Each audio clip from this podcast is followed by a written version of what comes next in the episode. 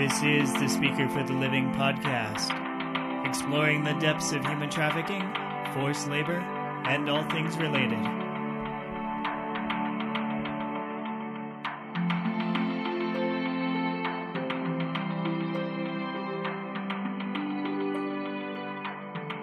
Hello, welcome to Speaker for the Living. I'm Seth Daire. I'm here with JJ Janflone, and we're going to talk about the State Department within the Trump administration and the State Department in general. Hey, JJ. Mm-hmm. Hey, Seth. How how you doing? How's life? I'm doing okay. This is okay is a good statement to make when we're going to be using a, a lot in this particular podcast. We're going to be referencing directly to a lot of tweets from the current president of the United States, Mr. Donald Trump. So, okay is a good baseline to begin with. So, Seth, Mm-hmm. why should I care about the State Department if I care about human trafficking? Well, might be good to talk about what the State Department is. The State Department is largely our Foreign Relations Department. The uh, Secretary of State is essentially our chief diplomat, although, if you look at people like uh, Kissinger and others, it's clear that they are more than that. That there's a there's strategy, there's sometimes some toughness, but they are not the military, so they're not going to do what the the DoD does, although they might reference it. But they're going to negotiate, and there's a lot of soft power involved. Soft power is a perfect example is the Peace Corps. So we go and we send our minions. Uh, we've had friends who've done the Peace Corps, and uh, they are a form of ambassador to say, "Hey, we're here to help. We're here to understand, learn the language, give some time, and hopefully, some people can come away with a better understanding or representation of the United States." It's also kind of a spreading of sort of Western style, or more specifically U.S. style norms. Even though the Peace Corps is really good about not coming in and being sort of paternalistic Mm-hmm. in its policies, it's the idea that having young men and women who are highly educated, who are volunteering their time, coming into these normally like quite rural or sort of impoverished areas, that then these people who are who are members of the Peace Corps are spreading not only this image of Americans as someone to be trusted and someone who's helpful, but the ways in which they're helpful. So pushing for small business, pushing for women's health, pushing for certain sort of basic human rights, that sort of thing, which is primarily viewed as something these sort of like just general groups of rights as something that is fundamentally American, if you will. Mm-hmm. And a very key that- part of that is the foreign service, the consulars. In other words, the people at embassies, the people that collect data on human trafficking for the TIP report, people that do visa interviews and help Americans abroad when they're in another country. So it very much is our representation in the world. And that soft power, I think, cannot be discounted in terms of how important it is. Uh, soft power is that which is sort of the persuasive end to things, and soft power gets things done. When you're taking hard power, so sort of military interventions, really strict legal sanctions, things like that, that can have, as we've talked about in previous podcasts, a chilling effect, but it can also have just a very firm response. So, hard power between two governments is normally viewed as an aggressive or sort of a violent act, whereas soft power is much more insidious. It slowly changes opinion of not just the group, but also just sort of this idea of social expectation or social desires within another country. So soft power is generally considered to be what you want to use first. And as Seth has pointed out, what the what the State Department does is sort of controls that first major influence of, of soft and hard power. Now, the new administration went through a few different possible candidates, uh, such as Rudy Giuliani, who in my opinion, was not quite uh, the diplomat type. Uh, we ended up going with Rex Tillerson, who's from ExxonMobil. You know, he's a big business person in oil and he has connections with Russia. But I also feel like he can probably have a nuanced diplomatic conversation in a room, having been a CEO. What he'll actually do in oversight of the State Department is not yet clear. Also, in this is I don't think we can discount at all the sort of thing that is, or the person that is Donald Trump, or shall we say, like the thing that is the rhetoric that surrounds Donald Trump and the State Department together in group. And mixed in with that is a lot of sort of not just the public statements put out by the White House press secretary or that are put out in interviews, but sort of again this sort of soft power thing, the the tweets that are coming out of both the State Department and at the real Donald Trump. And one of my concerns, and not just me, like JJ and I went to Korbel, we took some human rights classes. We were part of the Human Trafficking Center, studying the current order, and we value soft power. We value what the U.S. does in the world despite the faults of the United States. Yes. And Donald Trump's rhetoric has done at least two things worldwide. And, you know, we've heard this from people that are abroad, from mm-hmm. people who've worked in the State Department, that you have some people who are very concerned, and you have some people who really are taking us less seriously. Well, they're taking it as as seriously as I think it's warranted to be taken. There, people are really, really concerned, and I think the inclination is when it's something like this coming from the U.S. that's viewed again as more of a soft power institution that you don't need to be quite so worried about it. But the reality is is that the U.S. as a hegemonic power holds this sort of unique position in the world where U.S. policy not only sets the tone for world policy, but the U.S. is viewed as sort of this ideal country that either refugees or mm-hmm. asylum seekers are encouraged to flock to or view to flock to. But because it's also a trend maker, I think it's this very big fear that if the U.S. makes a policy that comes across as anti-immigrant or anti-refugee or anti, you know, uh, particular religious group, anything to that end, I think then the fear is from people the world over that other countries will then follow suit. And this doesn't have to be sort of a linear following suit. I, I think we're seeing a, a, rise across the globe of sort of nationalism and, and the tightening and the closing of borders and sort of the focus of inward looking on a state level, whether you're going to focus on Brexit or sort of the, the upcoming election in France, things of things of that nature. But I think we're seeing as a result of like longstanding economic downturn, uh, increasing fear of attack via from international domestic forces. All of those things sort of combine typically into people kind of turning inward. But i think then the fear is that if the us turns inward as well then what has up to now been sort of a suggested trend then becomes like an embedded thing. Well, and it is on the table based on drafts that are out there that we pull a lot of international funding for organizations that we look at treaties to pull out of, and as well as recent things relating to refugees and relating to uh, reciprocal visa programs and and all of these things. And if we start doing that, then that's the non-economic version of beggar thy neighbor. They'll say, okay, you're going to make it harder. We're going to make it harder. We're going to pull out of this treaty. We're going to oppress our people because we want to anyway, or you're not serious about human trafficking in your supply chain, so why should we care? And that's going to mm-hmm. make it very difficult for well meaning people in the State Department. And it's very concerning for people like us who are in anti human trafficking that the U.S. is a force.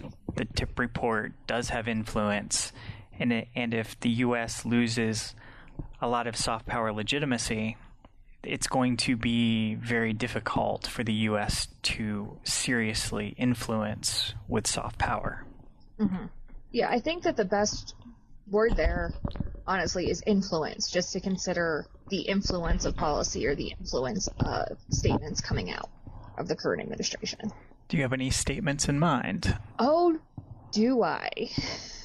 I am going to be reading the, the three tweets that sort of work together that all came out on the 4th, which is, and I quote, when a country is no longer able to say who can and who cannot come in and out, especially for reasons of safety and security, big trouble.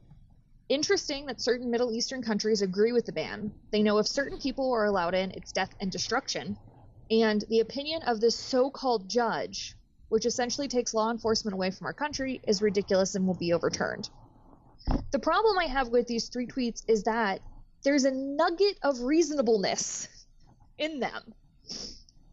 A country certainly should have the ability of self determination to say who can and cannot come within their borders. Certainly, people are going to have individualized opinions about what is appropriate in terms of letting people in and out and what sort of the governing policies, whether they're moral or ethical or even legal, are. But I, I do agree, a country should be able to say who can and cannot come in and out. But then when we get into, especially for reasons of safety and security, dash big trouble, I have a problem mm-hmm. with that because it's really not it's really not clear to me what those reasons of safety and security are. I don't think that those have been adequately articulated as why these particular countries are such a danger and why this limiting, especially when this limiting contains people who are green card holders, people who have already been granted refugee status, and people who have done things like serve as translators for our armed forces in the Middle East. Mm-hmm. That to me, I'm not sure what the safety concern there is. Then that we're jumping to that certain Middle Eastern countries agree with the ban. They know if certain people are allowed in, it's death and destruction. This latter part, the death and destruction bit, I think goes immediately into what you and I had talked about in the podcast immediately previous to this, which is when you are saying that certain people, and you're not articulating what those certain people are, that they mean death and destruction, it's very, very dangerous in terms of people who need protection and support are not going to be granted that protection and support because they're viewed as this dangerous other. They're a boogeyman. And then to say that the opinion of the so called judge, he is a judge, it's not so called, takes law enforcement away from our country is ridiculous and will be overturned, which sort of posits that people who are against this argument are not members of our country or are working against the values of our country so that there there's a country and only certain people can belong to it will be overturned sort of sets this idea that well of course this law is going to be overturned because I've said so. And what I've said based on statements in the past is sort of this belief again this othering that there's a group of people coming into the country who are dangerous and frightening and we the easiest way to protect ourselves is to block them well, and I have to say, as people keep saying, it's only because we need to keep the worst ones out, or it's only about radical Islam. That's just bull. This is a thing where we're looking at people as possible threats, and where there's also a number of people who look at the Islam religion and say it's all about being a threat and Sharia law and so on. This is a really dangerous ground. So maybe in that way I'll agree with Trump. It is dangerous, but not for the reason that you say. Mm-hmm. And it's a dangerous type of attitude when you when you look at groups of people this way. It's toxic to society in general you know, we don't have to go to the worst examples in order for this to have negative consequences. Mm-hmm.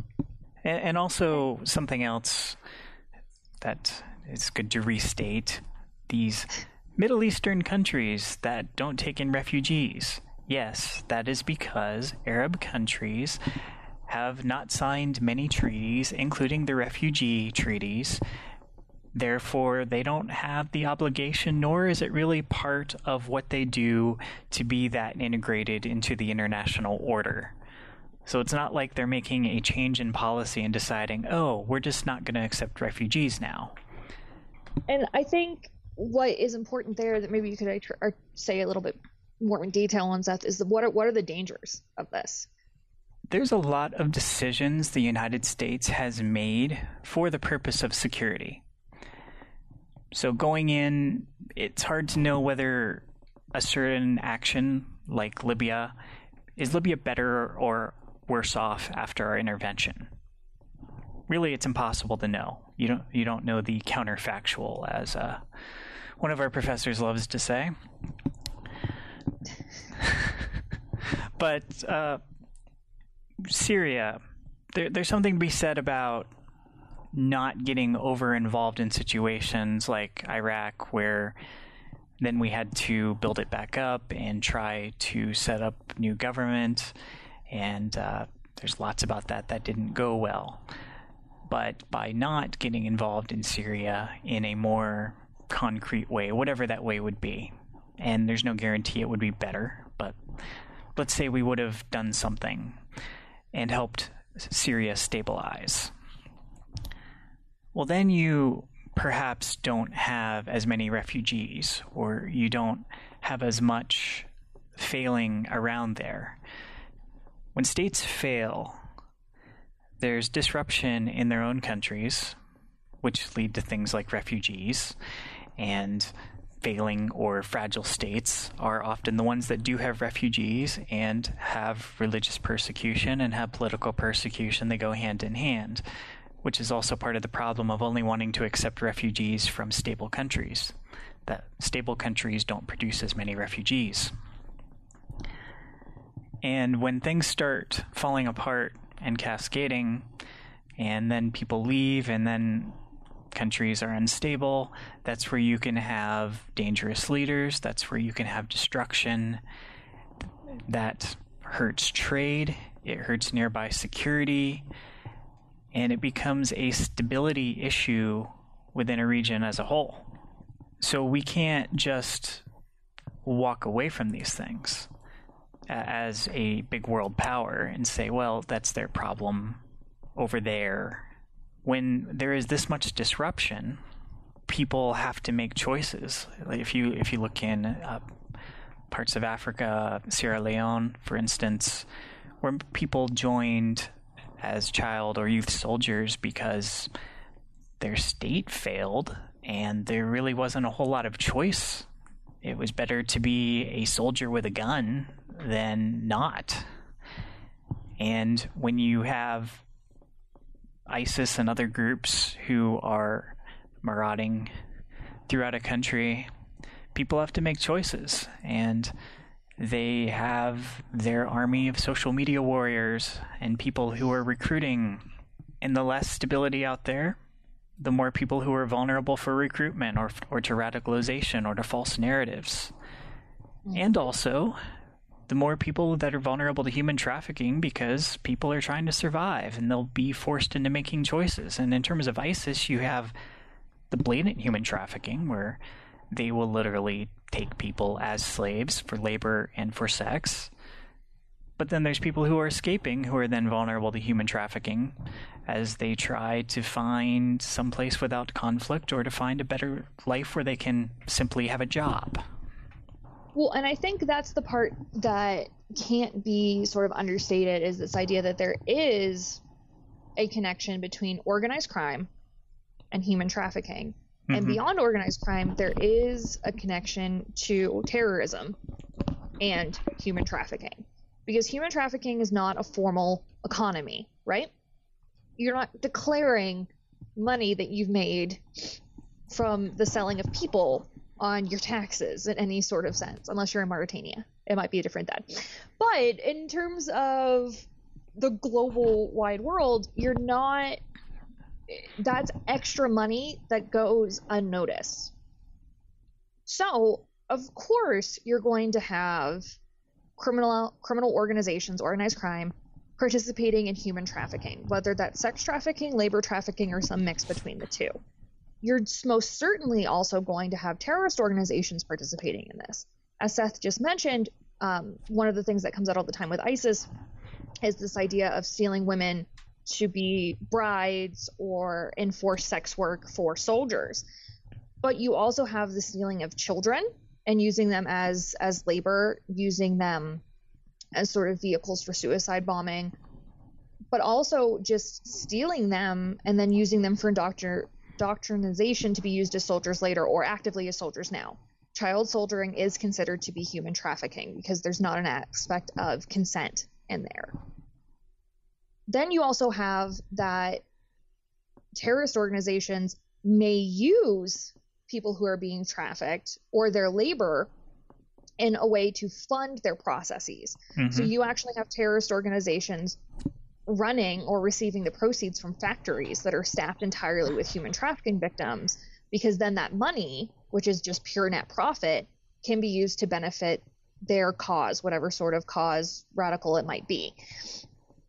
You also then have the buying and selling of people to other groups for profit or for exchange. So what we do see, um, or what we did see rather, in sort of the the Myanmar Burma thing was the selling of typically women in exchange for weapons or in exchange for access to food or particular roadways that were deemed important.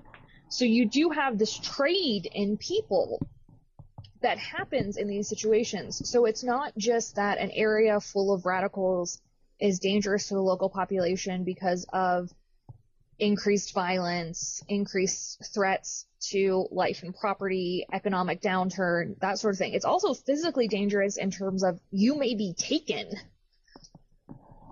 and used and then viewed as one of these combatants when in fact you're not there by choice. Well, and when making choices with the State Department and with the military and our hard and soft power, there's a lot of factors that need to be weighed in stability and in how we want to convey ourselves to the world, and and even how we want to uh, try to battle the ideology of ISIS. And you don't battle it by doing a direct "you're wrong" type tactic. State Department's been evolving in how they fight these ideologies, and uh, you know I was part of one of those with countering violent extremism and uh, the peer-to-peer project where we came up with prototypes to try to have counter narratives and and uh, try to get people to understand the issues and the signs relating to all that. As part of that toolbox, taking in refugees is one way to do that. We are trying to tell the world we believe in human rights. We will not accept certain behavior. That how you treat people, ISIS, isn't okay and my take on something like this is no, we don't have to take in a million refugees or something like like that because there are people displaced in a country. But as part of the part of the package, taking in some people, spending money on them rather than spending it on a military action when we're fighting an ideology that has a narrative is important. It is money, I would argue, that is well spent. And that, that also applies to our trafficking initiatives abroad. That we, we are saying something about what is acceptable and what is humane and what is good. And, it has a domino effect throughout the regions where we're doing this. People communicate with each other. And so when you have people who are saved or prevented from entering into slavery, that's a net benefit for the entire community. There are ripple effects there that are huge. Part of why the U.S. has been a part of helping countries stabilize and encouraging exporting and everything is because we need markets. And while there are businesses who love not having many regulations because it helps them profit and gives us potentially cheaper products, market theory and everything says that we want people to be productive. We want countries to be stable. And so we want for there to be growth, people to be working, people to be contributing to society, and human trafficking ultimately does not lead to real growth. No, not at all. We, of course, care more about it from the humane side and Oh, the well, human yeah. rights side, but we don't only look at it that way. And so, with the trafficking in persons report within the JTIP office, and as I've been told a few times, the uh, TIP office is so important and central that it's not in the Hart Senate building or the nearby uh, building. It's across the street in rented space, in space that is arguably not sufficient for what they do. We're glad to have a TIP office. We're- We think there is money put toward it and there's some good things. But on the other hand, in the hierarchy of space, it's not as high as many other things. And that alone communicates something. And unfortunately, that's not new. It's always been that way. There, there is hope to expand what the TIP office does to make it more prominent. And the End Modern Slavery Initiative Act, by having a foundation, there are people who want to do and see more. And so we can hope for that. We're not yet sure what to hope for with a Tillerson led State Department, but we'll be talking about some other things that uh, impact this. And if this is something you care about, as always, write to your local representatives that you want to see not just the, the trafficking in persons office expand, but that you're interested in local initiatives uh, that your local government may have. Uh, so both lo- go to your state and to federal representatives and contact them and be like, this is a thing that I care about. Uh, this is a thing that I view as important, and I would like to see the trafficking in persons office expanded or at the very least supported more. And then on the state and federal level, this is a thing that I care about. I care about people. I care about people in trafficking. I care about migrants, etc. Whatever your particular cause that you feel firmly attached to is, and that you would like to see it continue to get support. And as our government is paying attention to labor regulations and regulations in general, as there are things with visas that are being changed and, and looked at, and as we're looking at immigration, all of these things affect human trafficking. So if you could just encourage your uh, senators and congressmen and everyone else in uh, in Washington to pay attention to issues of human trafficking and forced labor in the supply chain and make sure that as they make these changes that there aren't negative effects on laborers worldwide. That would be great. Anything else jj No, that's that's about it. Uh, stay tuned for our next uh, podcast, which will be coming up pretty soon, where we continue to talk about the new Trump administration and what that means for human trafficking and human trafficking related issues in the U.S. and abroad. We'll be bringing you information as fast as we can get it. okay until next time Bye, guys. This has been Speaker for the Living. For extended notes and sources, visit our website at speakerfortheliving.com.